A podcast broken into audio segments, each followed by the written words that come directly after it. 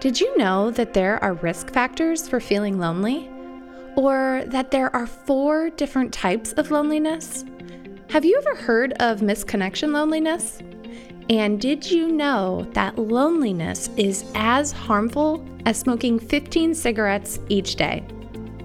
If you've ever felt lonely, or if you're feeling lonely now, you're not alone. And I'm glad you're here because, regardless if you have as many friends as William Scott, who holds the world record for the most Facebook friends, or if your only friend is a cat named Howard, this podcast is a must listen. In this three part series, we're going to cover loneliness, urbanization, social media, the canceled phenomenon, and I'll smatter in some brain busting statistics. And as always, you're going to walk away with an exclusive set of solutions from the ACT method to combat loneliness, even amidst a worldwide pandemic. Welcome to my podcast. I'm Dr. Nicole Cain, a naturopathic doctor with a master's in clinical psychology and a former anxiety sufferer turned anxiety freedom rebel.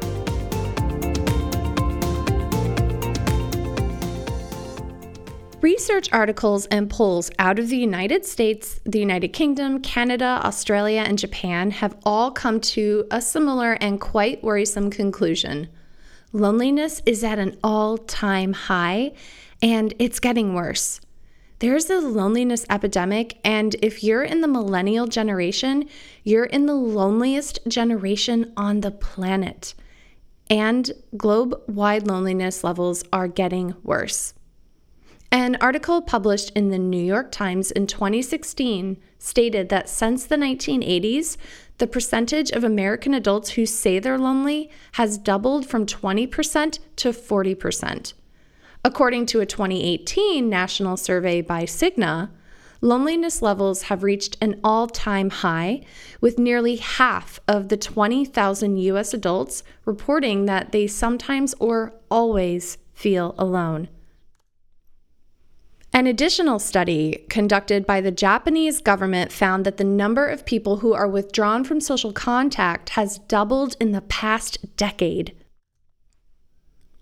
Of those surveyed, we have identified the loneliest generation in the world. A survey of 55,000 people from around the world conducted by the BBC in 2018 found that loneliness is the highest among 16 to 24 year olds. And another study published by YouGov found that 30% of millennials say that they always or often feel lonely while only 20% of Gen X report this and 15% of baby boomers report feeling lonely. Known as the social media generation, the millennials are by and large the loneliest generation on the planet. In fact, 25% of millennials report that they have no acquaintances. And like we said, a staggering 22% of millennials say that they have no friends. Let's just pause on that for a second. 22% of millennials say that they have no friends. So the burning question is this why are we so lonely? In trying to determine why loneliness is skyrocketing, three key theories have emerged. The first is changes in our community infrastructure, urban planning, and cultural evolution. The second is social media and the internet and their impact on culture, society, and the nature of relationships. And the third is the emerging cancel culture. Let's start with changes in our community infrastructure, urban planning, and cultural evolution. Communities are less connected and more isolated. There are many interesting proposals on why we are all so lonely, and one of the foremost is that cultural values have shifted from the traditional family focus to an economic mindset. Over the past decade, we have seen rapid decline in marriage rates, family sizes, and the number of children per household has reduced over the last decade, and less than half of the population is married. Explanations for this change point to what is referred to as the affordability crisis. According to a 2019 article published by Hilary Hoffer in Business Insider, the affordability crisis millennials are dealing with is impacting their mental health in a time when they lack social support. Upon viewing the economy from a cost of living paradigm, we find that one third of American households are classified as financially fragile. This results in people working more hours at more jobs in order to stay afloat leaving very little time for getting married, having babies, going to church, sitting on the front porch, drinking lemonade, or volunteering at their local bake sale. While the last of these sounds like I'm speaking in jest, according to the University of Maryland's Do Good Institute, volunteer rates have declined and fewer people attend religious and other types of spiritual institutes. So let's talk about urban planning for a moment. Urban planning plays a role in promoting or combating loneliness. In addition to growing cities, increased house of living, housing shortages, stagnated wages, and life being busier, more frantic, and more isolated, we have a perfect storm. The juxtaposition between the relaxed community centric world I grew up in and the big city paradigm that I went to medical school in was particularly apparent to me when I moved from the Midwest to Arizona for medical school. Picture Iowa in the 80s and 90s. Children ran around outside until streetlights came on, indicating it was time to go home. Everyone knew everyone else's business, and if a community member was ailing, you can bet that a neighbor would be over in a jiffy with a pan of goulash or a bowl of chicken noodle soup. May Day was celebrated by leaving little treats on doorsteps. Front doors were rarely locked, and adults sat on their porch swings and watched the changing of the seasons. Two decades later, when driving through Arizona, I found myself surrounded by neighborhoods built with concrete and stucco, with each individual house surrounded by a six foot concrete and stucco set of walls and people pop in their Bluetooth earbuds, get in their cars, text while driving, go to work, and then back in their cars and back home to their well protected forts to turn on the television and do it all again the next day and the next day. Part of this is simply due to the change in culture, and part of it is due to a dramatically different urban plan. Specific attributes of urban planning deterring people from interacting socially includes cities that are car centric, cities with urban sprawl, transient communities focused more on work instead of community, and large and extremely expensive cities all tend to be lonelier. Let's talk about the next topic social media and the internet and their impact on culture, society, and the nature of relationships. 31% of Americans say they find it difficult to make friends. Do you relate to this? I'm a 30 something, child free by choice married woman, and when my husband and I moved to Michigan, I was looked at by many women in my community that were my age as though I was some sort of zoo creature. And let me tell you, meeting people has been no walk in the park. If women aren't busy with their own families and young children, they are already well established in friendships that extend back decades. They simply don't have the room or the bandwidth for more girlfriends. I've heard similar stories from my clients and other friends in other cities. And as we get older, making friends becomes more difficult. And so, this is where social media can be beautiful and wonderful. After medical school, my classmates left Arizona desert and they spread out across the country and some even to other countries. And thanks to the World Wide Web, I'm able to see updates. I'm seeing their life, their ups, their downs, and their transformations through their camera screens. But as we all know, the internet has a dark side. In her groundbreaking experimental study of Facebook, Snapchat, and Instagram, Melissa Hunt, psychologist, and her team discovered that the more time spent on these social media platforms, the more depressed users are. In addition to this, studies have found that the more friends a person has on social media, the more lonely, depressed, and anxious they will be. Additionally, many people's entire social lives are online, and the fewer in person friends and the more online only friends a person has, the lonelier they will feel. offline social contacts have been shown to effectively reduce the intensity of loneliness. A differentiating factor of the millennial generation is that they grew up with social media at their fingertips. Online relationships present an entirely unique social construct for the human psyche, particularly the developing brain of an adolescent. And by the way, we have a whole podcast on this, so check out our podcast channel. Before the internet was developed in the 1980s, social interaction was more face to face, which has an entirely different feel. I was at an all inclusive resort for my honeymoon with my husband, and we were out to dinner. Looking around at the restaurant, I sipped my wine and observed the patrons around me. Of particular interest was another young couple who I later learned were also on their honeymoon. What stuck out to me and my husband, however, was that they weren't speaking to each other, but rather their heads were angled downwards and their thumbs were scrolling through their phones. When did we unlearn how to have dinner unencumbered by the constant stream of curated stimulation going into our brains from a device? Suddenly, we're no longer dependent on the direct feedback of our companions. In fact, if someone is annoying us, we simply swipe left, click on follow, or block that person. Out of sight, out of mind. No need to stretch out of my comfort zone and look into this person's eyes and struggle to understand their side of the story. Instead, with a satisfying flurry of taps, swipes, and then poof, they're gone. Cancelled. In person conflict resolution skills have plummeted in the social media generations. I heard a galling story recently, and I want to share that with you after this quick break.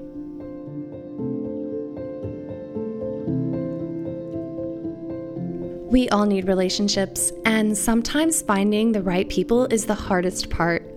I get that, and I want you to know you're not alone. I've gone through seasons in my life where I felt really isolated, and creating an intentional community was a lifesaver. While in person relationships boost oxytocin, reduce cortisol, and increase your life expectancy, right now in this culture and in this climate, we just can't do that. So, an intentional community, even online, can be profoundly helpful. Did you know that we have a free and private community group? I created it with the heart of giving us all a place where we can be authentic, meet amazing warriors from around the world, and have a place to share life and support others. One of the things that sets this group apart is that as a member, you will have complimentary access to dedicated content founded in my training as a clinical counselor and a naturopathic doctor.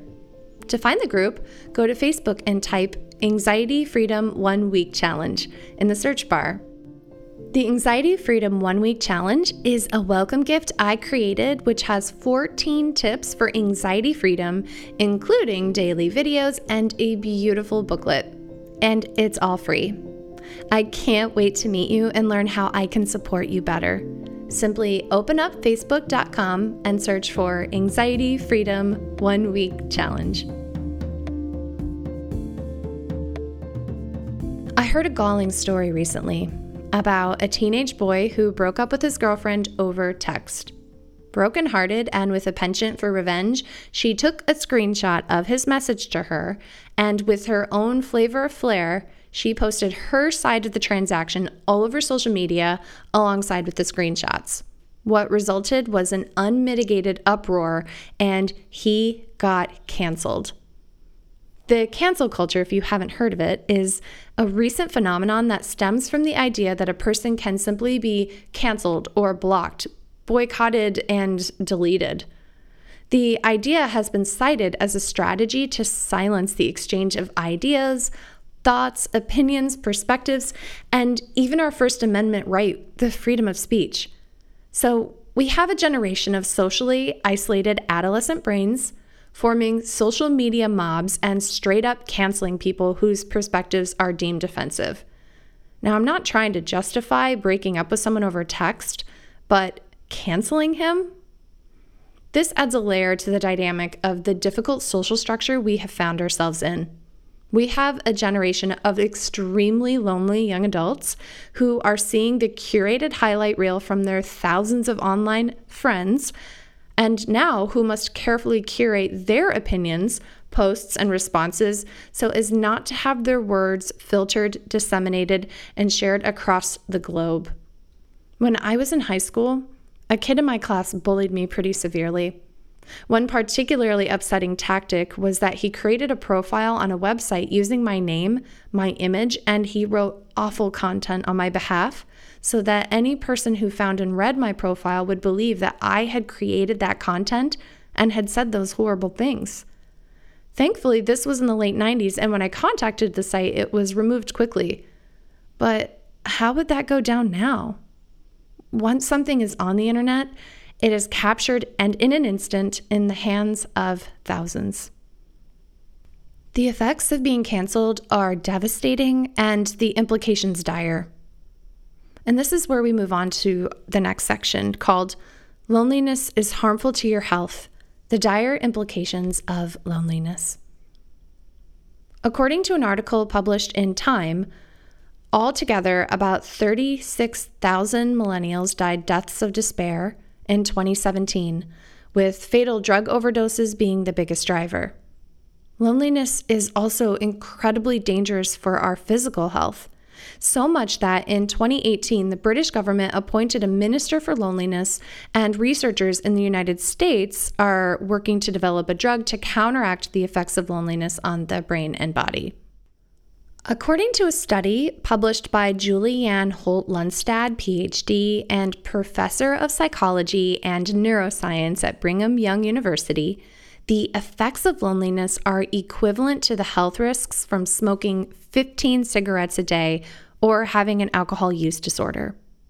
Loneliness is associated with greater incidences of depression, poor sleep quality, impaired executive function, accelerated cognitive decline, poor cardiovascular function, and impaired immunity at every stage of life. Loneliness is inflammatory. According to studies, people who are lonely have less immunity and more inflammation than people who do not feel lonely. The risk of dementia increases by 40% when the individual experiences loneliness. The risk of stroke or the development of coronary artery disease is increased by 30% in individuals who are lonely. And regardless of race or socioeconomic status, experiencing social isolation increases the risk of premature death. Today, we talked about the loneliness epidemic. We learned that the millennial generation is the loneliest generation in the world, with over 22% reporting that they always feel lonely. We have explored three dominant theories on why the number of people suffering from loneliness has doubled in the past decade. And we explored the paradox of how having more friends on social media puts you at a significantly greater risk of feeling lonely and depressed. When we return, you're going to meet the loneliest person to have ever lived. We're going to talk about the four types of loneliness, the five types of misconnection, and the three most powerful steps to combat loneliness. Hey everyone, thanks for listening. This has been Dr. Nicole Cain. If you love what you're hearing and are eager for more, please hit the subscribe button. It helps me know that what we're doing is valuable for you. If you want more free information on how to get your life back, check out my website at drnicolecain.com. You can send questions, learn about consulting with me directly, and even preview our online courses. We also have a free and private Facebook membership group. Simply go to Facebook and search for Anxiety Freedom One Week Challenge. We'd love to meet you and learn more about how to support you in getting your life back. And now for the disclaimer. The recording you just listened to consists of the personal opinions of Dr. Nicole Cain, a naturopathic doctor with a master's in clinical psychology. While these opinions are based upon literature, her counseling education, medical training, and clinical experience, this content should not be viewed as the definitive opinion on these subjects. Listening to this podcast is not a substitute for any sort of medical, psychological, or other form of treatment. If you are in a crisis, please call 911 or call the National Suicide Prevention Line at 1 800 273 8255.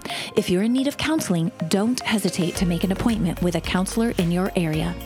Dr. Nicole Cain is so passionate about people getting their life back. If this resonates with you and you think this podcast would help someone you love, please share it with them.